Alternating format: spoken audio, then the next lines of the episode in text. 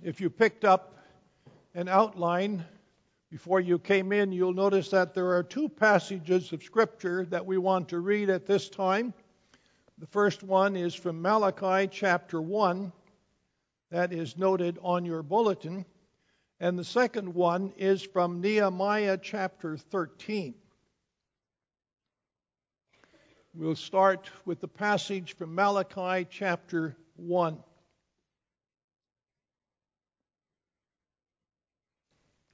And we'll read the first 10 verses.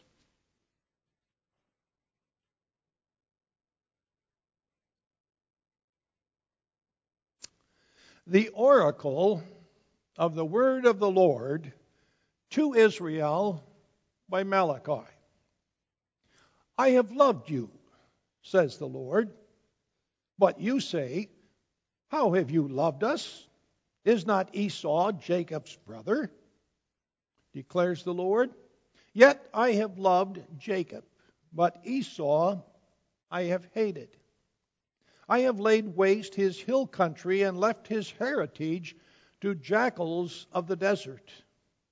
If Edom says, We are shattered, but we will rebuild the ruins, the Lord of hosts says, They may build, but I will tear down, and they will be called the wicked country, and the people with whom the Lord is angry forever. Your own eyes shall see this, and you shall say, Great is the Lord beyond the border of Israel. A son honors his father, and a servant his master. If then I am a father, where is my honor? And if I am a master, where is my fear? Says the Lord of hosts to you, O priests who despise my name. But you say, How have we despised your name? By offering polluted food upon my altar. But you say, How have we polluted you? By saying that the Lord's table may be despised. When you offer blind animals in sacrifice, is that not evil? And when you offer those that are lame or sick, is that not evil? Present that to your governor. Will he accept you or show you favor? says the Lord of hosts. And now entreat the favor of God, that he may be gracious to us. With such a gift from your hand, Will he show favor to any of you, says the Lord of hosts? Oh, that there were one among you who would shut the doors, that you might not kindle fire on my altar in vain. I have no pleasure in you, says the Lord of hosts, and I will not accept an offering from your hand. And then turn with me to Nehemiah chapter 13.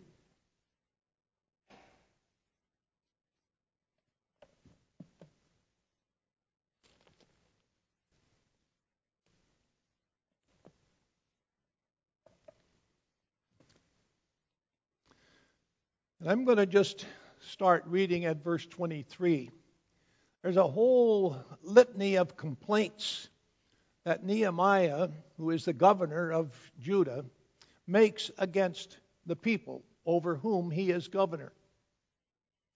And I won't list all those, but I'll start at verse 23 and read to the end of the chapter. In those days also, I saw the Jews who had married women of Ashdod, Ammon, and Moab, and half of their children spoke the language of Ashdod. And they could not speak the language of Judah, but only the language of each people. And I confronted them and cursed them and beat some of them and pulled out their hair and I made them take oath in the name of God, saying, You shall not give your daughters to their sons, or take their daughters for your sons, or for yourselves. Did not Solomon, king of Israel, sin on account of such women? Among the many nations there was no king like him, and he was beloved by his God, and God made him king over all Israel. Nevertheless, foreign women made even him to sin. Shall we then listen to you and do all this great evil and act treacherously against our God by marrying foreign women? And of the sons of Jehoiada, the son of Eliashib, the high priest, was the son in law of Sanballat the Horonite. Therefore I chased him from me. Remember them, O my God, because they have desecrated the priesthood and the covenant of the priesthood and the Levites. Thus I cleansed them from everything foreign, and I established the duties of the priests and Levites, each in his work, and I provided for the wood offering at appointed times and for the firstfruits. Remember me, O my God, for good. Once again, let's go to God in prayer.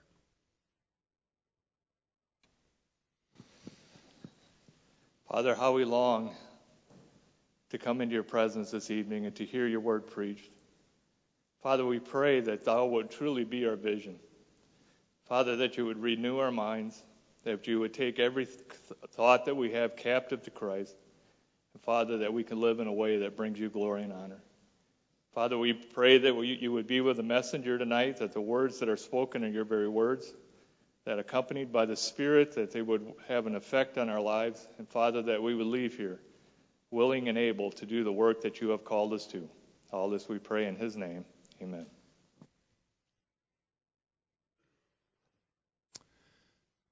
There is a great deal in these passages that could occupy our time for quite some time.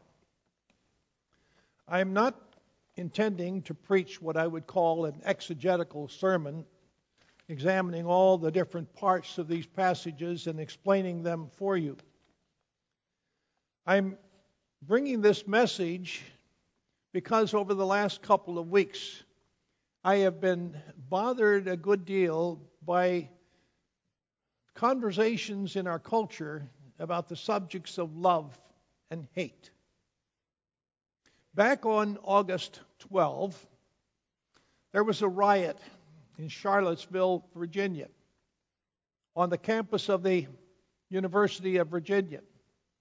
The focal point of that riot was a statue of Robert E. Lee, the famous general from the Civil War on the Confederate side. There were some very nasty, nasty people who got involved in that riot.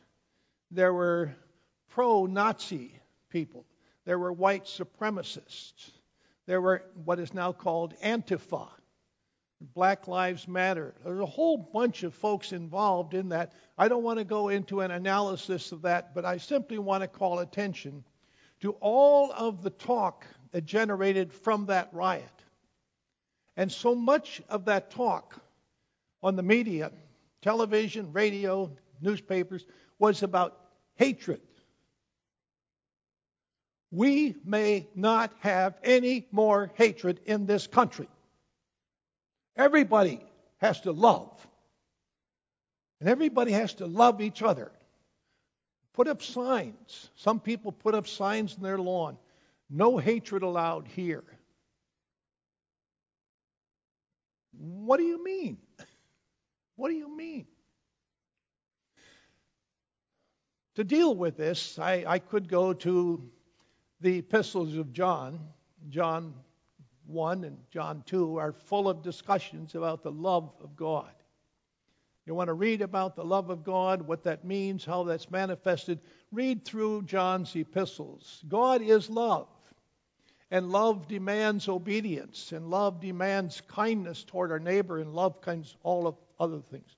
I could also go to 1 Corinthians 13, that great chapter on love. All the attributes of love. But I want to try to focus on the meaning and what I call the contrast between love and hatred. And hopefully we can understand that from a biblical perspective and not be swayed by the liberal news media who wants to preach a certain kind of gospel at us, which I would submit is false. So I've chosen the passage from Malachi chapter 1. We're going to be looking at parts of that. But I've also read through parts of Nehemiah 13. And when you reflect on that passage from Nehemiah 13, you say, Nehemiah is a governor, and when he doesn't like something, he curses people, and he beats them up, and he pulls out their hair. According to most of the commentaries I've looked at, pulling out their hair was grabbing their beards, because the Jewish Levites and the Jewish priests always had beards, and they didn't, they wouldn't get anywhere with me. But with the priest, they could grab the beard and actually jerk some hair out. And you might ask yourself, is Nehemiah a godly man? Is Nehemiah serving here as one of God's agents? We could get into that and we could digress, but we won't go there either. I want to simply call attention to the linkage between the book of Malachi and the book of Nehemiah when you look these two over and you say, wow, they're a long ways apart. Malachi is the last book in the Old Testament. Nehemiah is sandwiched there in between Ezra and Esther, and it obviously deals with a totally different part of Israel's history. No, Malachi, the name Malachi simply means the messenger. It's not a man's name. This is God's messenger sent to Israel during the time of Ezra and Nehemiah. The time period is exactly the same. When Malachi talks there about bringing gifts to your governor, he's talking about Nehemiah. Malachi is a commentary on the book of Nehemiah.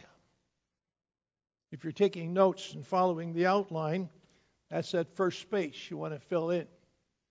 Malachi is a commentary on the book of Nehemiah. Let me just give you a little bit of background there.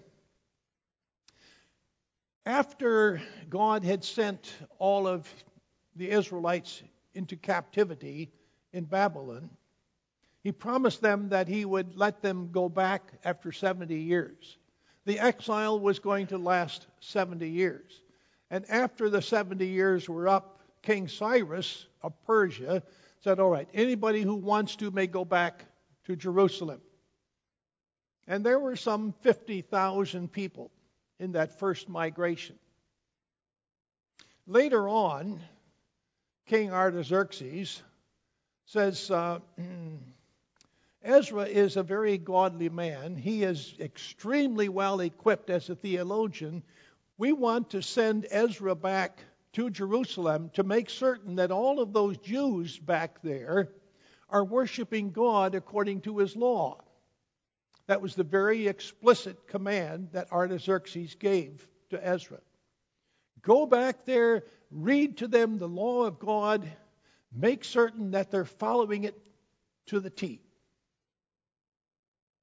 Thirteen years later, the same king Artaxerxes sends Nehemiah and says, We've gotten reports that things are not well back there in Jerusalem, back in Judea.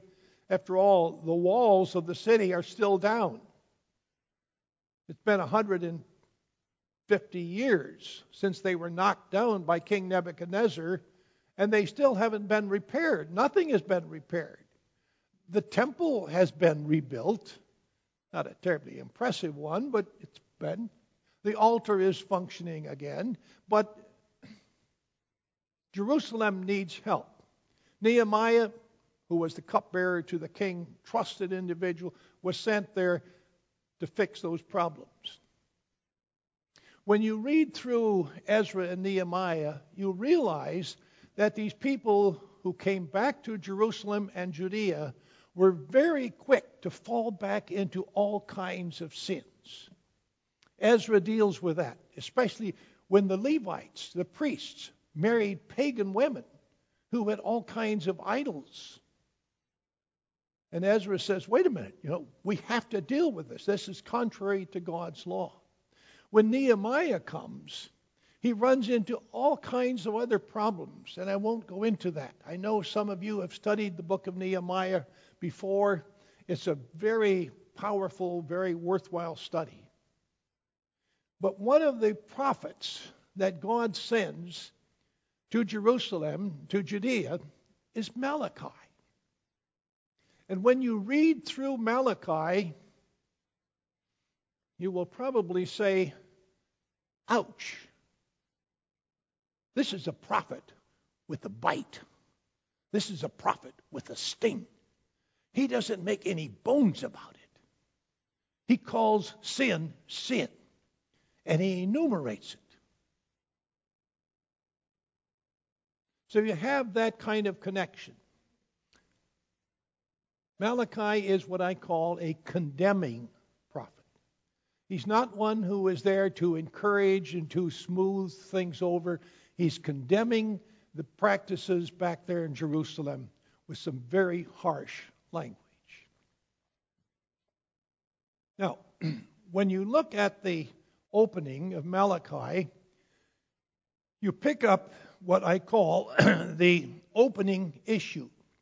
The one thing that Malachi is dealing with, first of all, is a complaint from the Israelites back there in Jerusalem and Judea that God doesn't love them anymore. God doesn't love us. How do you come to that conclusion? Well, when you go back to Ezra chapter 9, you will find there Ezra makes a statement in Ezra 9, verse 9, and I'll read it for you.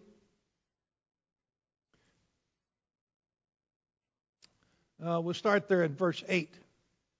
But now, for a brief moment, favor has been shown by the Lord our God, for a brief moment, to leave us a remnant and to give us a secure hold within his holy place that our God may brighten our eyes and grant us a little reviving in our slavery. For we are slaves. Yet our God has not forgotten us in our slavery. Ezra is saying, Here we are. We're all slaves. You go to Nehemiah chapter 9, verse 36, and you find Nehemiah saying, almost exactly the same thing. I'll read that starting at verse 36. Behold, we are slaves this day in the land that you gave to our fathers to enjoy its fruit and its good gifts. Behold, we are slaves and we are in great distress. You see what the Israelites are saying? God had promised us through Jeremiah and through other places that he would send us away in exile for 70 years. Then we could come back. But most of us didn't go back. Most of us kept living in Persia. And then some of us went from Persia back to Jerusalem, but we went there not as free citizens, but we went there as slaves. We had to pay taxes to Persia. We had to follow all of their laws, their rules. We were slaves under Persia. Conclusion God doesn't love us anymore. How could we think? And then you put on top of that all of the difficulties and the trials and the tribulations that pile up on the Edomites the descendants of Esau. And their complaint is you don't love us, and you don't love Esau, even though he is the twin brother of Jacob. You get two boys coming out of the same womb, the same father, the same mother, and now you're saying you love one and you hate the other? How can you do that, God? You obviously don't love us. Malachi's retort is very simple, very specific.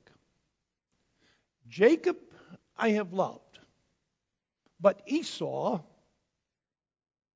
I hate.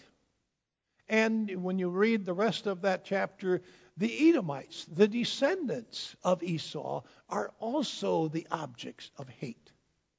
And at that point, a lot of churches would explode and say, You can never attribute hatred to God.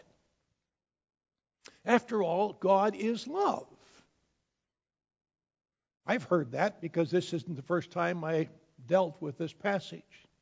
I've heard people say, You're a heretic.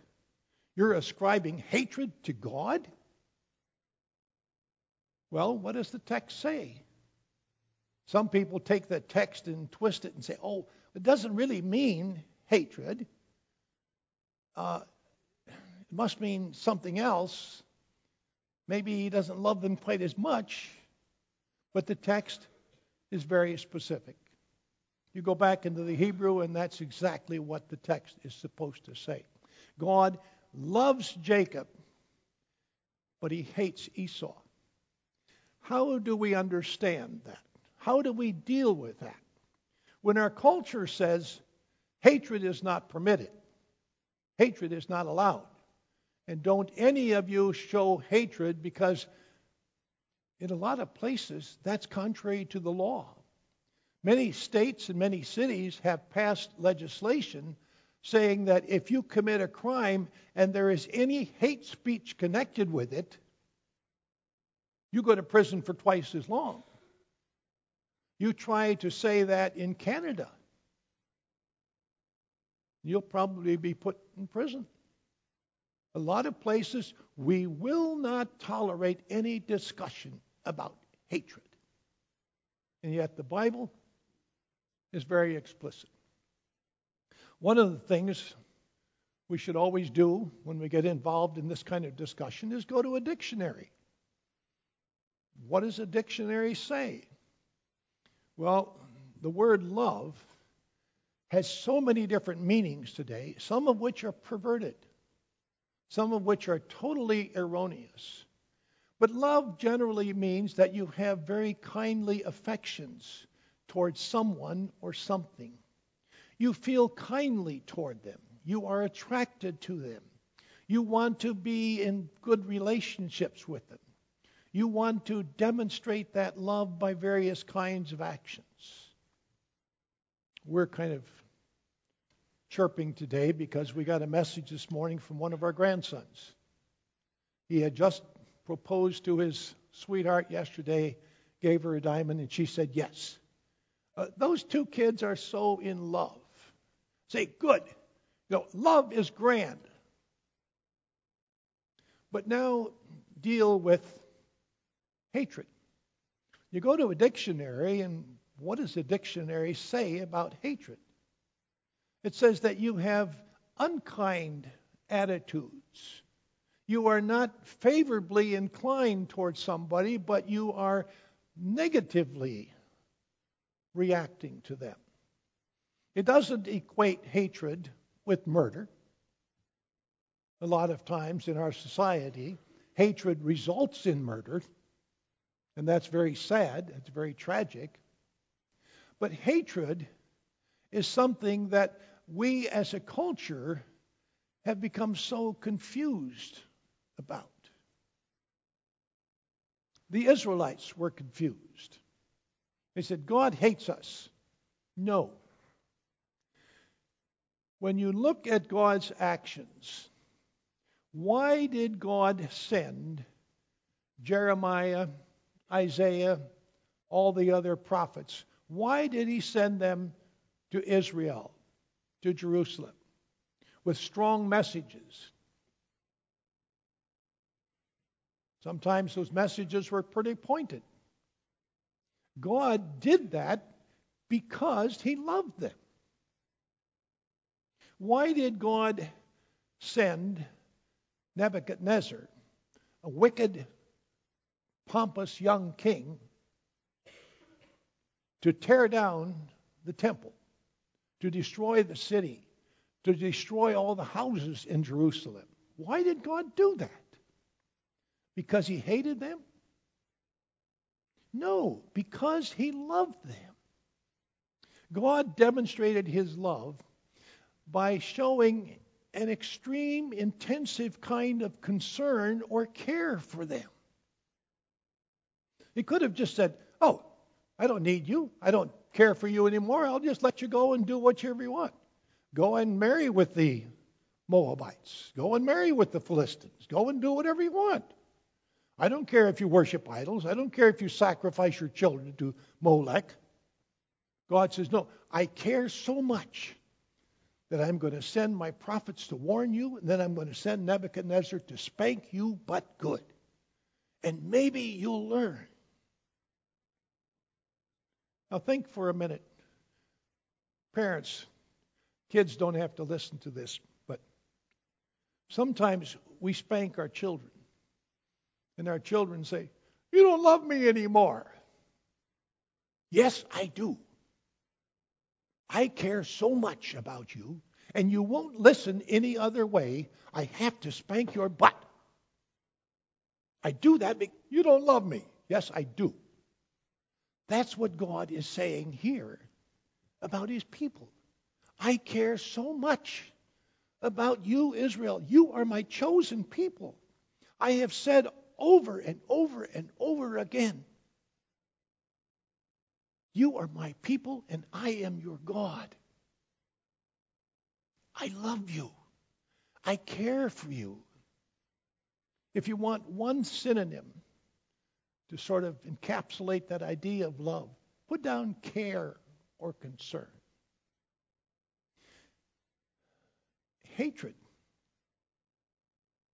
in one sense, is the opposite of that. I don't care about you at all. I don't care what you do. That's expressing hatred. The writer of Hebrews makes that very plain in chapter 12. If you truly love your sons and your daughters, you will discipline them. You will hold them to account. And you won't let them just wander and do what they, what they might like to do. But we need to go beyond that. It's not only in Malachi chapter 1, but turn with me to some of the Psalms. If you read through the Psalms, you're going to find that there are so many places where God expresses hatred for sinners. We'll start there with Psalm 2.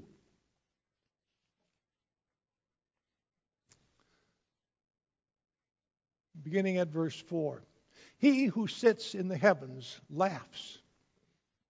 The Lord holds them in derision. Then he will speak to them in his wrath and terrify them in his fury. And then go with me also to Psalm 5.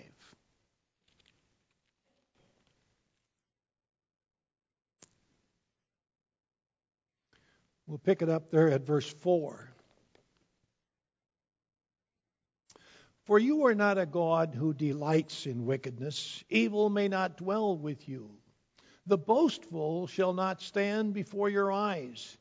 You hate all evildoers. You destroy those who speak lies. The Lord abhors the bloodthirsty and deceitful man. Pretty specific, pretty clear. Go with me to Psalm 11.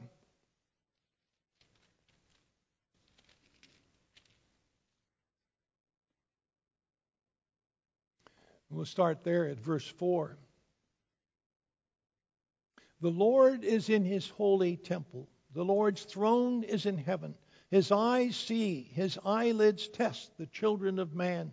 The Lord tests the righteous, but his soul hates the wicked and the one who loves violence.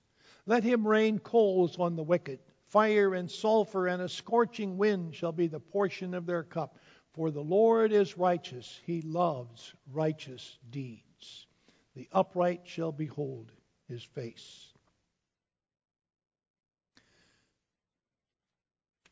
Then you come back and say, wait a minute, something doesn't quite mesh here. What do we do with John 3:16? For God so loved the world. You don't want to underestimate that because the love of God is very real and it extends to all of his creation. One of the things that you need to recognize, and it comes through especially in the book of Revelation, that God is calling all of those people that He has created, He's calling them to repentance. And He's saying, I cannot tolerate sin. I am a holy God. I hate adultery. I hate idolatry. I hate abortion. I hate gambling. I hate, I hate, I hate all kinds of things that God hates because He is holy. What does God do to Pharaoh? Pharaoh is an enemy. Pharaoh has captured and put all of the Israelites in captivity for a long time. God comes there and continually repeats pleas to Pharaoh. Pharaoh you have to recognize that I am the Lord, I am the one that you should be worshiping. And to demonstrate that, God sends 10 plagues. Maybe this plague will convince you. Maybe that plague will convince you. Ten times over, God sends a plague with the express desire that the people of Egypt and Pharaoh himself would come to repentance. But they refuse. That is the natural inclination of those who are outside of Jesus Christ. If you are in Christ, you will respond to those calls and you will say, God, I know you're holy. I am sorry. Please forgive me. If you're outside of Christ. If you are not one of his chosen people, your response will be blank you. Just defiant. Read through Revelation 19. All of the ways that God had brought his wrath to expression there and the refusal of the people to repent. And at that point, God says, All right, I'm done with you. What do we learn from this? The last part of the outline. If you hold to this notion that God is only love and hatred may not be associated with God, there's no need for a call to repentance. There's no need for it. If God is loving and loves everybody, then you don't need to repent because everybody's going to go to heaven. Everybody's in good shape. If you have that same commitment to exclusive love, there will not be any fear of God in our, in our land. And I see more and more of that today in our society. There is literally no fear of God. They don't care if they kill babies in the womb, millions of them.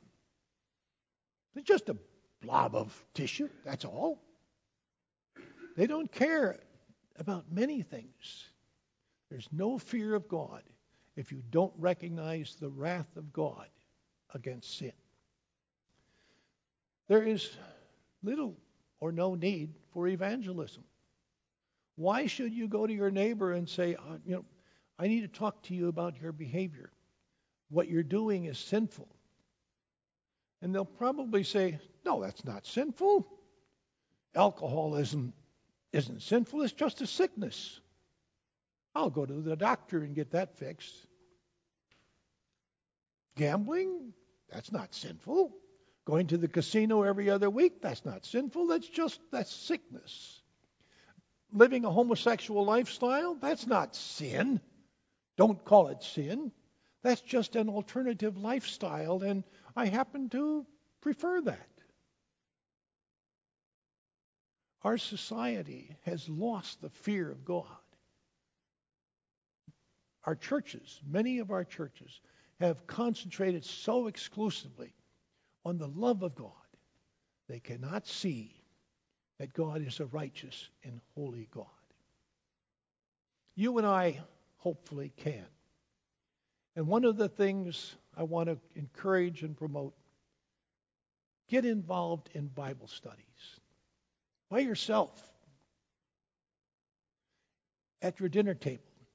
As families, I hope that every family has one meal, at least one meal a day, where all of you sit down together and you read a part of God's holy word and you talk about it. You discuss it. And then, of course, we have all kinds of Bible studies here. Pastor Bob is so good at that, leads him. There are so many opportunities. Get involved.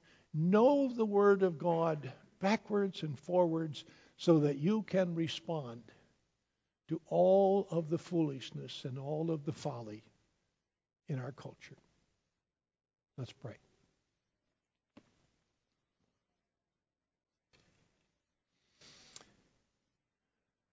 Dear God and Father, work in our hearts by your Holy Spirit so that we really want to study your word so that we love Bible studies and we put that at the top of our calendars. We want to do it every day. We want to do it with our children. We want to have our children in schools where your word and your name is honored. We want to do it in our homes. And we pray, O oh Lord, that all of us might love your word and want to be here each week to hear it proclaimed to hear it explained. We ask it in Christ, our Savior. Amen.